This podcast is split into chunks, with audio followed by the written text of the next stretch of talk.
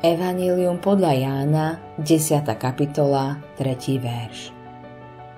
Tomu vrátnik otvára, ovce počúvajú jeho hlas a on volá pomene svoje ovce a vyvádza ich.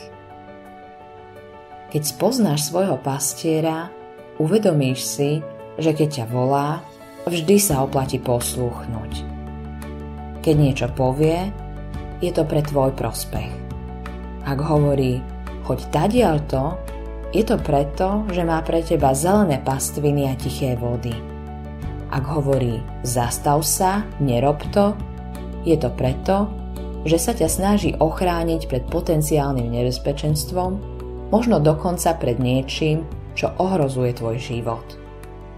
Skutočnosť, že Boh k nám hovorí, je jasná na všetkých stránkach písma. K niektorým, ako napríklad k Mojžišovi, Boh hovoril počuteľne.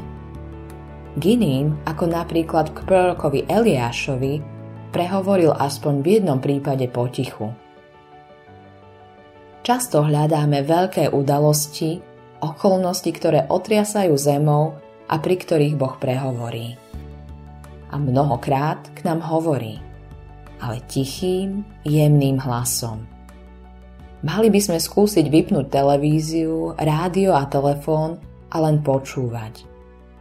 Pri všetkom hluku v našom svete, pri všetkých informáciách, ktoré nás bombardujú, môžeme počuť všetky tieto hlasy, ale ten najdôležitejší hlas nám uniká. Možno jeden z dôvodov, prečo ho nepočujeme, je ten, že sa nikdy nezastavíme a nepočúvame. Mali by sme dbať na slová Žalmu 46 v 11. verši, kde sa hovorí Utichnite a poznajte, že ja som Boh. Som vyvýšený medzi národmi, vyvýšený na zemi. Keď sme raz počuli Boží hlas, musíme ho nasledovať.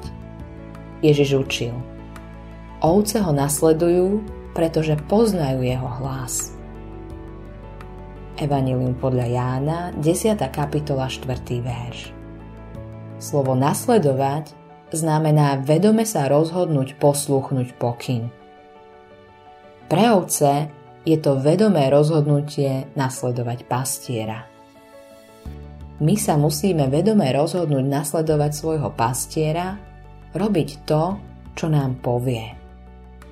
Keď k tebe všemohúci Boh prehovorí tým tichým, jemným hlasom, budeš ho počúvať? Budeš ho nasledovať? Autorom tohto zamyslenia je Greg Laurie.